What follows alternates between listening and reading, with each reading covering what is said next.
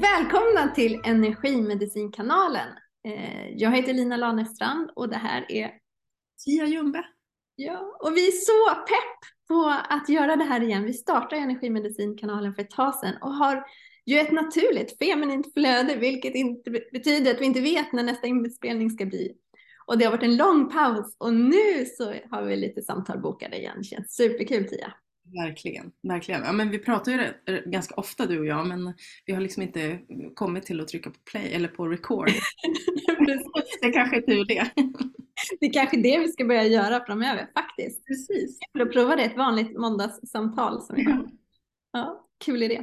Men idag har vi ett särskilt tema. Vi har sårbarhet som tema. Och eh, det är ju någonting som vi jobbar med mycket, både du och jag, men också med klienter.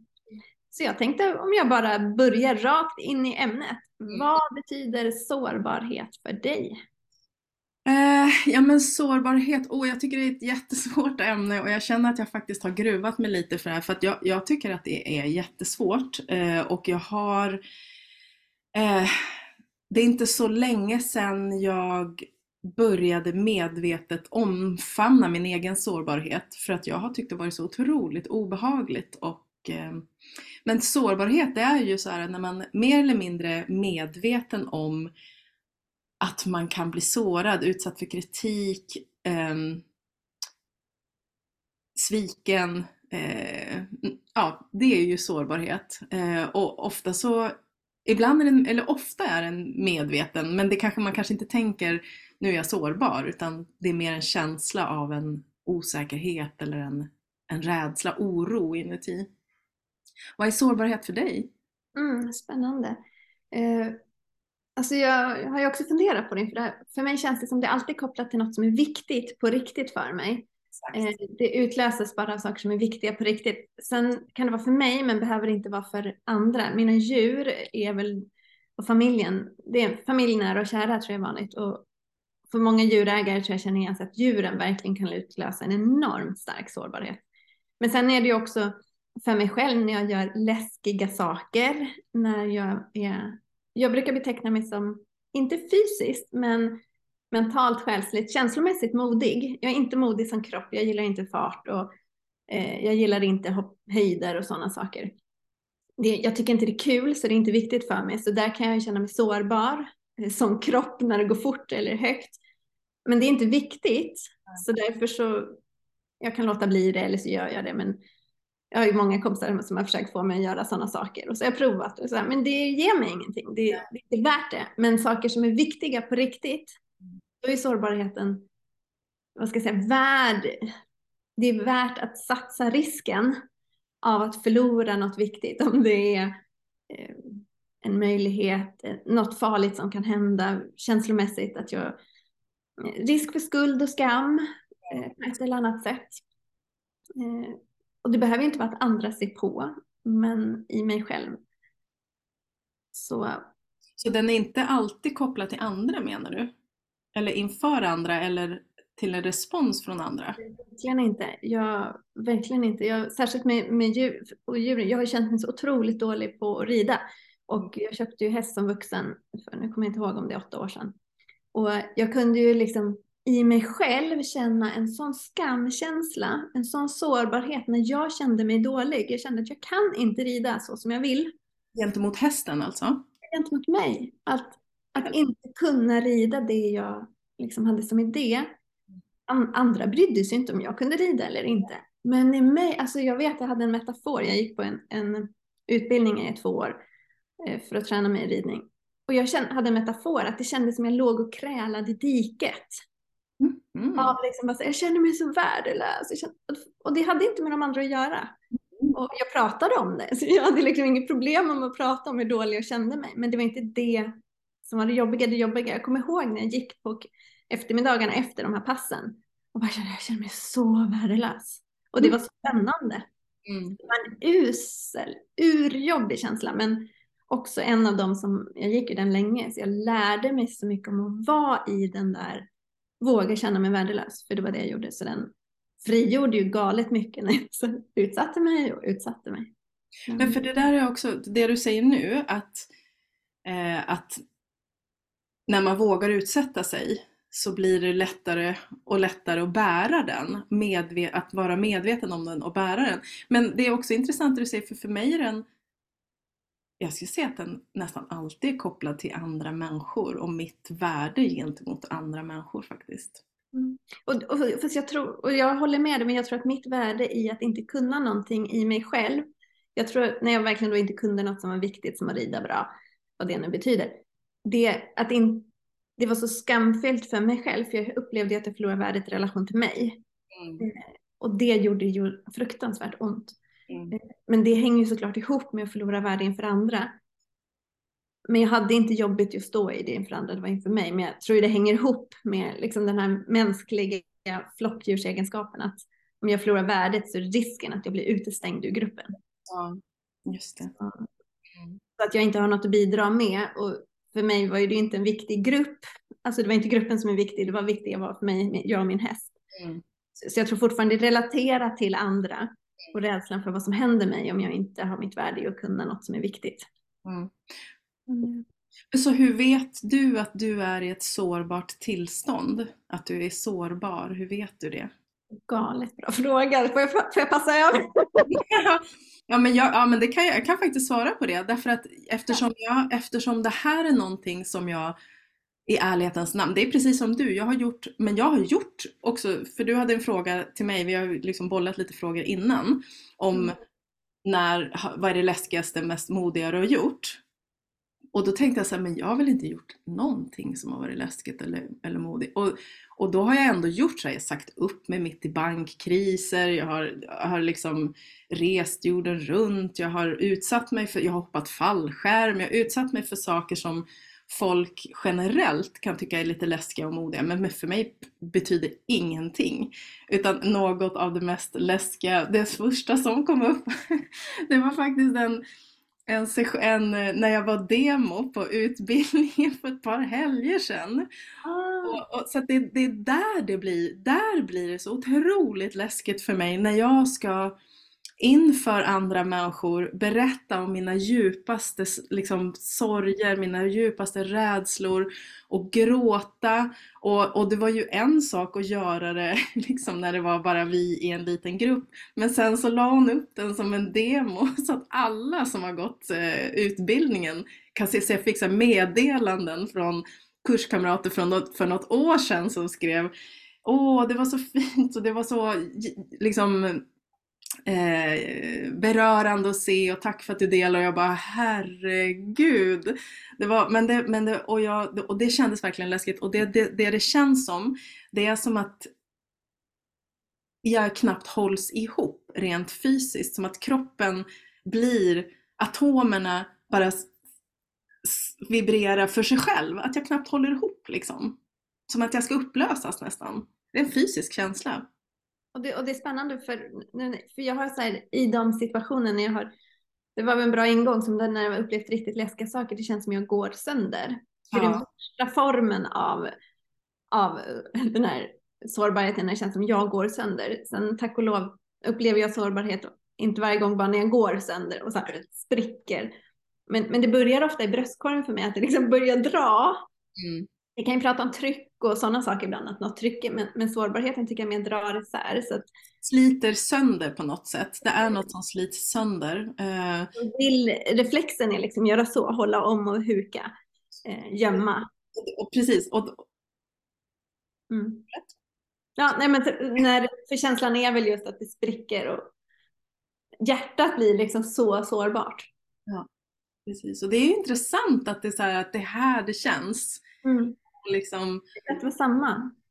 Ja, men det är också så intressant för det är ju också här när vi blir sårade och när vi blir svikna, det är ofta här vi känner att vi får ja, men pilar och knivar och, och liksom, det kändes som en kniv i hjärtat och det är ju, det är ju verkligen så. Men det, eh, det jag skulle säga var eh, jag kommer inte riktigt ihåg. Jo, ja. på det här, för jag gjorde så. För djur är ju, när de angriper, ett, ett bytesdjur blir angripet här eller här. Det här är liksom farligast att blotta sig, blottad strupe heter det till och med. Mm. Och det är det sårbarheten gör. Så egentligen är det ju det är dödshot. Ja. det är det att vi riskerar att dö. Precis. Oavsett om det är verkligt eller inte. Och då Exakt. tänker jag, det där reaktionen gömma, dölja, är ju direkt att gömma strupen för att inte kunna bli. Just det. Och det var faktiskt det jag skulle fråga. Vad, vad gör du nu? Nu förstår jag att du möter din sårbarhet och är i den. Men innan, kan du se att du har gjort saker specifikt för att undvika sårbarheten? att undvika att vara sårbar?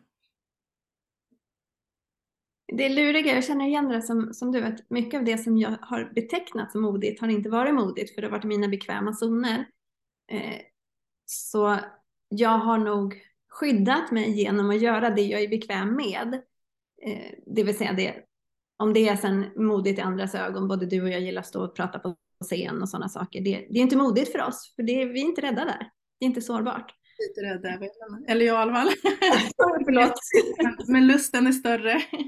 Ja, så, så kan det vara. Det, men, men för mig har det alltid, det har nästan varit en kick. Men däremot så, så tänkte jag på det, jag tänkte på att när jag var ung, barn och ung, apropå det här att jag som utåtriktad, jag tror att jag ofta i skolan och i gruppsammanhang skyddade andra genom att vara den som pratade, den som tog plats, för att andra skulle liksom slippa. Och det hänger ihop då med att älska att stå på scen. Och den sårbarhet jag gömde i det var ju den av hur det skulle kunna bli om det liksom blir dåligt, det blir illa för andra eller eh, om det liksom blir det tysta, tryckta, eh, ingen gör något, ingenting händer, dålig stämning i grupp, allt sånt där. Det har jag ju låtit bli genom att haha, alltså skapa något, prata något. Men, men vilket jag sen har fått bearbeta, för det har inte alltid varit det bästa för mig. Utan jag har ju ofta gjort det för att liksom, skydda mig, absolut skydda mig, men sårbarheten har ju då varit att det ska bli obehagligt i gruppen eller sårbart om det blir jobbigt för någon annan och jag inte har mandat. Ja, men som klasskompis har man inte mandat alltid i läraren. Men då har jag skyddat blyga kompisar eller den som inte vill prata genom att så för att det har ju också varit väldigt sårbart för mig om till exempel en kompis som inte vill göra något tvingas till det och jag inte får säga nej. Så, så, det, så jag tror att jag ofta har skyddat på olika sätt genom att vara den som tar plats. Mm. För att eh, både skydda mig då från den sårbara känslan av att inte kunna påverka. Mm. Mm. Jag tror också att jag har gjort så. jag tror, eller, och jag har också tagit på mig det här pansaret. Mm. Och, och helt enkelt undvikit de situationerna tror jag. Mm. Många situationer faktiskt. Men det som, det som är, som jag verkligen har gjort på sistone som har varit där jag har varit sårbar, det är ju att jag har börjat prata om mamma mm. eh, offentligt och börjat prata om min bakgrund generellt i liksom ett, ett missbruksfamilj. Eh, mm. Det är ju förknippat med så otroligt mycket skam och liksom för och, och modersåret i sig Um, Vill du säga något om vad det är att inte alla... Ja, det är ju, precis, modersåret är ju när vår mamma inte eh, förmår av en eller annan anledning ge oss den kärlek, den, den närvaro och det vi behöver för att utvecklas på bästa sätt helt enkelt. Eh, det kan handla om missbruk eller mental ohälsa eller att hon bara jobbar för mycket är frånvarande eller att, vi, att hon finns där som en vanlig mamma men att vi har behov som hon inte ser av någon anledning. Ibland så kan det vara så olyckligt att att även om hon är världens mest välmenande så kanske hon inte ser allt vi behöver. Um, och jag hade ju en, en, en mamma som hade både eh, accelererande missbruk, alkoholmissbruk och sen också blev faktiskt lite, hon blev bitter och hon blev lite, jag brukar säga att hon blev galen och på ett sätt blev hon faktiskt det när hon blev äldre. Mm. Eh, men både, så här, både alkoholism och missbruk och modersår i sig, det är så otroligt skamfyllt. Det är som att jag inte eh, är värd att älskas, eller det, det, kan komma en sån känsla med det. Mm. Eh, och jag kan känna att, att det kan att det nästan så här, du vet, snurrar i huvudet av svin, jag får nästan svindel av hur läskigt det är ibland att prata om det. Mm. Eh, och, och, men nu har jag ändå gjort det så pass många gånger eh, att, att, att man, precis som du sa, man utsätter sig om och om igen och märker att ja, men jag är trygg här ändå. Jag, jag, det kommer inte åt mig, det finns inget här som kan såra mig. Jag står i mig, jag känner att det har inte med mig att göra, varken det ena eller det andra. Eh, men, men eh, absolut, det, det, är nog eh, det mest sårbara och läskiga jag har gjort. Mm, det förstår jag verkligen. Och, det, och jag tror ju alla, vi alla har modersår. Jag tror det finns väldigt få i alla fall som inte har det på ett eller annat sätt. Oavsiktligt. Inte för att mammorna vill, eller vi som mammor. Men det är svårt att vara människa och mamma. Men, men det var något du sa som slog an i mig. Jo, det, det är en av de sårbarhetssaker som jag själv har varit i det sista. Jag har sett hur jag själv har, jag har jobbat med det här länge då, varit intresserad och utsatt mig. Men, men det skulle jag vilja säga att det går inte alltid bara över för att man utsätter sig, för det hänger ju också ihop med att ta hand om mig när jag utsätter mig. Mm. Jag har ett konkret exempel, jag är höjdrädd och för 20 år sedan så jobbade min man med väldigt höga höjder, sådana trädbanor och klättra högt. Och jag såg alla få kickar av det här och roligt så till slut bestämde jag mig för att jag skulle göra det med en kompis och min man var upptagen och jobbade så jag gjorde det med hans chef. Och efter det så var jag väldigt arg. Jag klarade av det, jag var väldigt rädd och jag var väldigt arg efteråt. Jag tog aldrig hand om min sårbarhet, min rädsla, det jag hade utsatt mig för, så det gjorde det ju värre. Mm. Jag pushade ju mig själv. Jag ville själv, för jag ville komma förbi det och hade en idé om, ni vet man säger, gör det om du bara tar dig förbi det. Men för mig blev det värre, för jag tog inte hand om min sårbarhet. Mm. Ett exempel på att vi kan göra saker som vi är rädda för, men, men det inte alltid läker bara av att göra det. Vad skulle du ha gjort då? Ja, till att börja med skulle jag inte ha gjort en sån svår övning. Jag skulle inte vara 25 meter uppe i träden. Jag skulle varit på 10 meter och så skulle jag faktiskt se till att min man var med som jag var trygg med. Alltså jag skulle ha gjort så. Men om jag väl hade upplevt det här och ändå pushat mig hårt så skulle jag ha hållit mig efteråt. Okay. Nu blev det ju bara som att jag var arg och liksom höll på att skydda mig på något sätt för den här faran jag hade utsatt mig för. Men då jag, det jag kommer till, det jag upplever idag, det är att hur mina egna tankar kan utsätta mig för sårbarhet och hur, hur jag skiftat det av att verkligen, vad ska jag säga, älska min svaghet, älska min sårbarhet. Och inte som en sån här, ah, gulligull, utan verkligen. Det är helt naturligt Lina att du känner så här. Och liksom vara med, för neurovetenskapen visar ju det att våra tankar påverkar oss på samma sätt som om någon annan säger något. Så om jag säger till mig själv, ja men skärp dig nu, som när jag gjorde det här med ridningen, skärp dig nu, det spelar väl ingen roll. Då skulle det ha blivit ännu värre. Mm. Som när jag blev så arg, jag, jag hade överskridit mina gränser när jag gick på hög höjd. Men, men hur vi kan läka sårbarhet genom att säga, det är helt okej okay att jag är rädd. Att inte försöka bli av med rädslan utan vara med oss i det. Vara med sårbarheten, älska oss, mm. verkligen. Mm. Eh, så här försiktigt, mjukt, ömt. Och det är också sårbarhet. Att våga visa sig själv kärlek. Mm. Jag hör inga som pratar, jag hör mycket om självkärlek och självmedkänsla men inte om hur man gör det liksom. Mm. Och du älskar det, alltså. Nej, men är självgod eller? Alltså det är lätt att gå åt det hållet. Mm. Jag vet inte om jag kommer ifrån ämnet. Eh, nej, jag tyckte att det höll ihop väldigt bra. jag bara babblar på. Jag har fler frågor, jag har inte svarat på det där. Men hur förhåller du dig och hur gör du då om du, som i det här med din mamma när du har varit så modig och berättat om det. Tack, tack, tack vill jag också säga. Det är så viktigt att vi pratar om det. Men hur gör du för att orka vara i den sårbarheten för att, för att ta hand om dig? Um...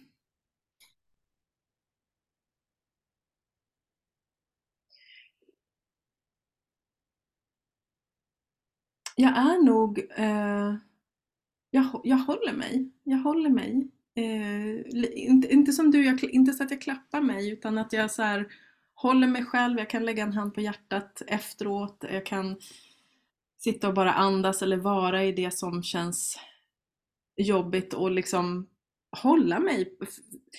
Rädslan kommer ju ifrån, lite grann som du sa, att man liksom trillar isär, att man faller isär, går sönder. Och att det är någonting i en som... Det känns som att det är så här, någonting väldigt, väldigt gammalt som en gammal rädsla. En gammal, och, och liksom att hålla sig själv, att hålla sig över hjärtat, att liksom trösta sig.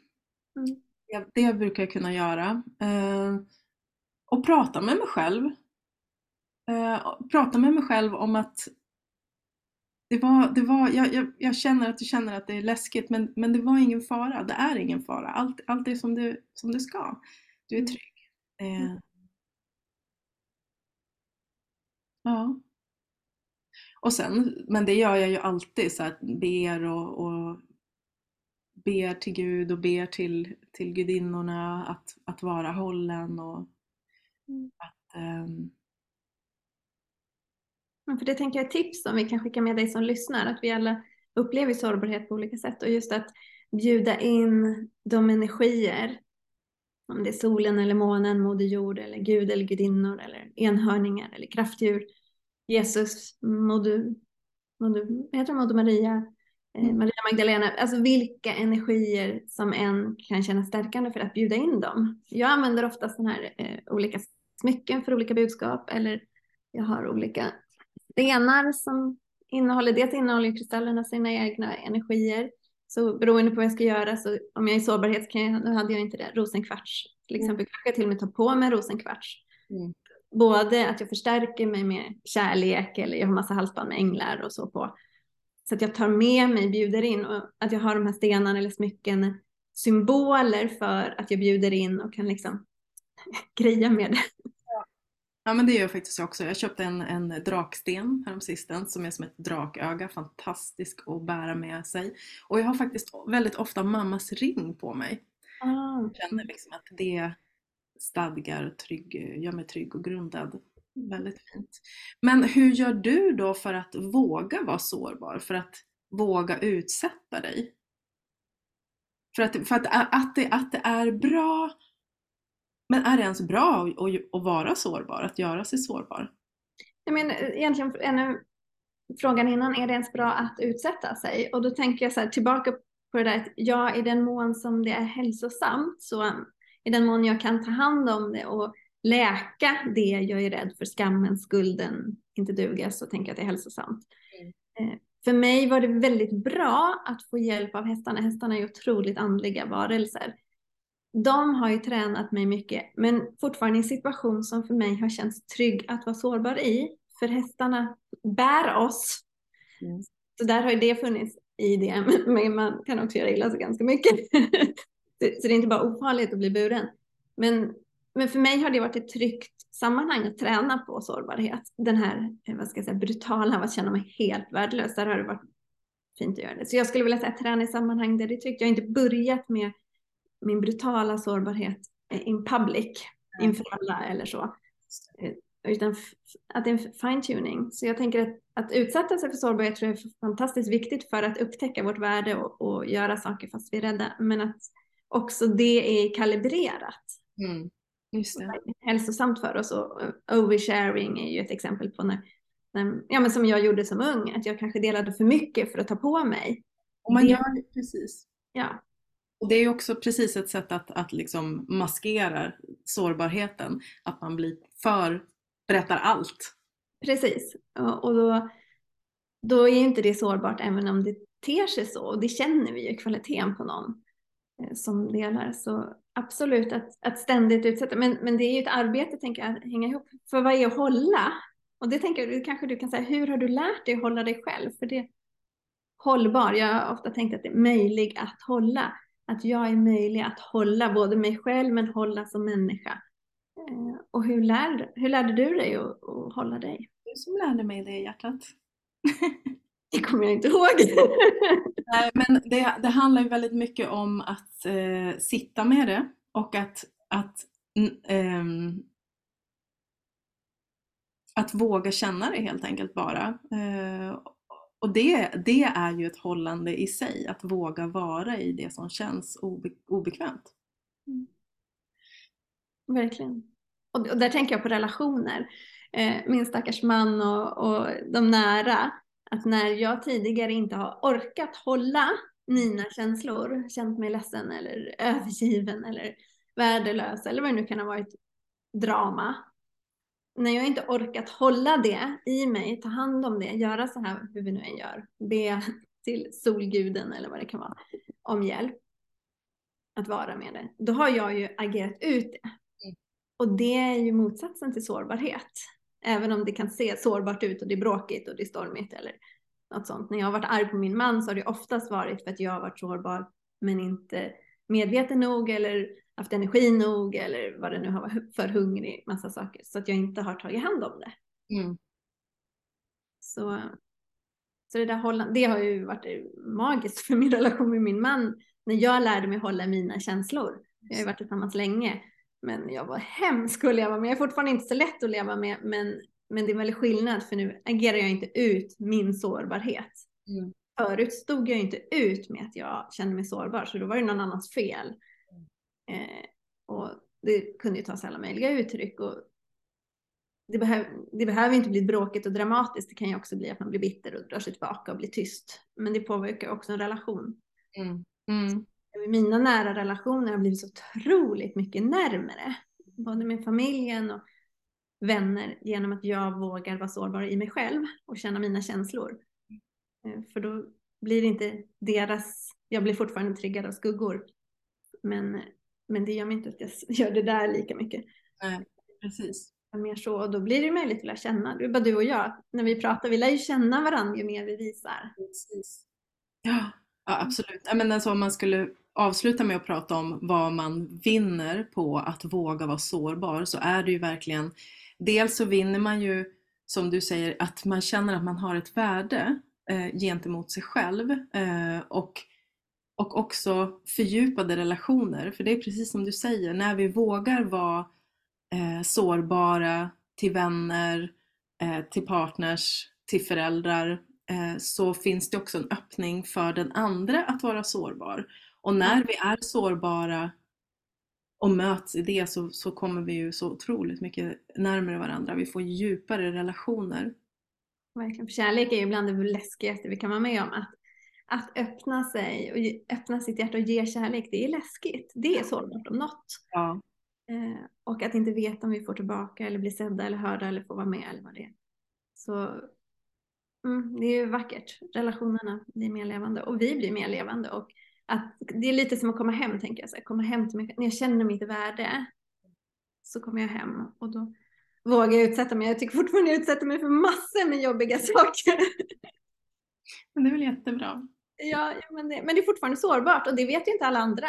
Nej. Eh, just det här är jag bekväm med, men det är massor med saker jag gör i filmer och inlägg och saker jag skriver som jag inte alls är bekväm med.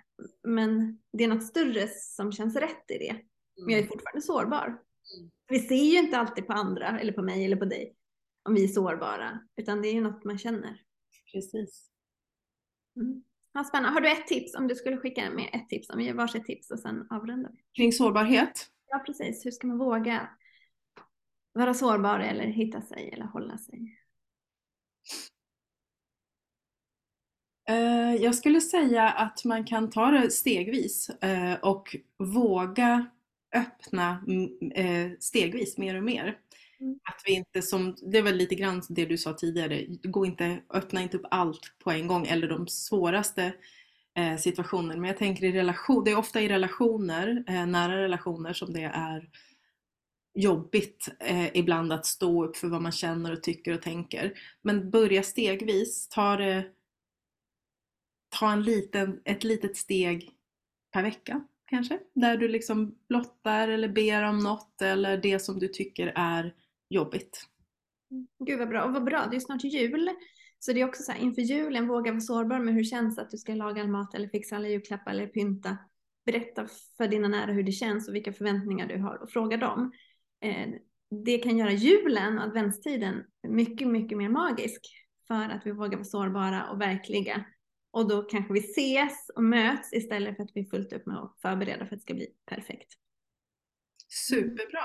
Ja, jag har ett tips också, Brené Brown. Jag tycker kunskap gör jättestor skillnad. Det har hjälpt mig. Eh, Brené Browns forskning, hon finns på Youtube, eh, Netflix, TED Talks och har skrivit massor med bra böcker eh, den kunskapen har hjälpt mig jättemycket att förstå vad som är sårbarhet. Mod att vara sårbar heter ju en av hennes böcker va? Ja, favoriten. Mm. Och då skulle väl jag kunna tipsa med om, en, om den, en annan bok då som Christine Neff, jag älskar ju den, som handlar om självmedkänsla. Den lärde jag mig så otroligt mycket av. Jag vet att alla kanske inte tycker att den är så lättillgänglig men för mig var den otroligt värdefull. Mm. För när vi ska möta vår sårbarhet så är det så fint att kunna ge oss själva självmedkänsla. Mm, super, bra boktips. Mm. Så, vi ska ju ses om snart igen. Eh, så vi kommer bjuda in till samtal igen. Men nu är vi färdiga för idag. Ja, det är vi. Har du känt dig sårbar nu? Lite grann när jag berättar om de senaste gångerna jag varit sårbar. Mm. Har du känt dig sårbar? Jag känner något i bröstet. Jag kan inte riktigt säga vad, men det känns att jag pratar om något som är viktigt på riktigt och att jag känner mig väldigt så här pure, eh, rå på ett sätt. Men jag kan inte säga riktigt vad det var. Mm. Men jo, jag känner nog att, eh, ja, spännande, nu kom det. Det här är typiskt, stanna med någonting för att veta vad. Det här att djuren är så viktiga för mig och att det har varit så stort för mig som så många andra, nu blir jag nästan lite generad, kan tänka det är bara det, det är bara ett djur, för mig är det inte det. Men där, jag är rädd att bli bedömd i det som har varit väldigt sårbart för mig. Vad fint. Tack. Så, tack för idag. Tack Lina, bästa och alla andra. Tack, tack, tack. Hej då.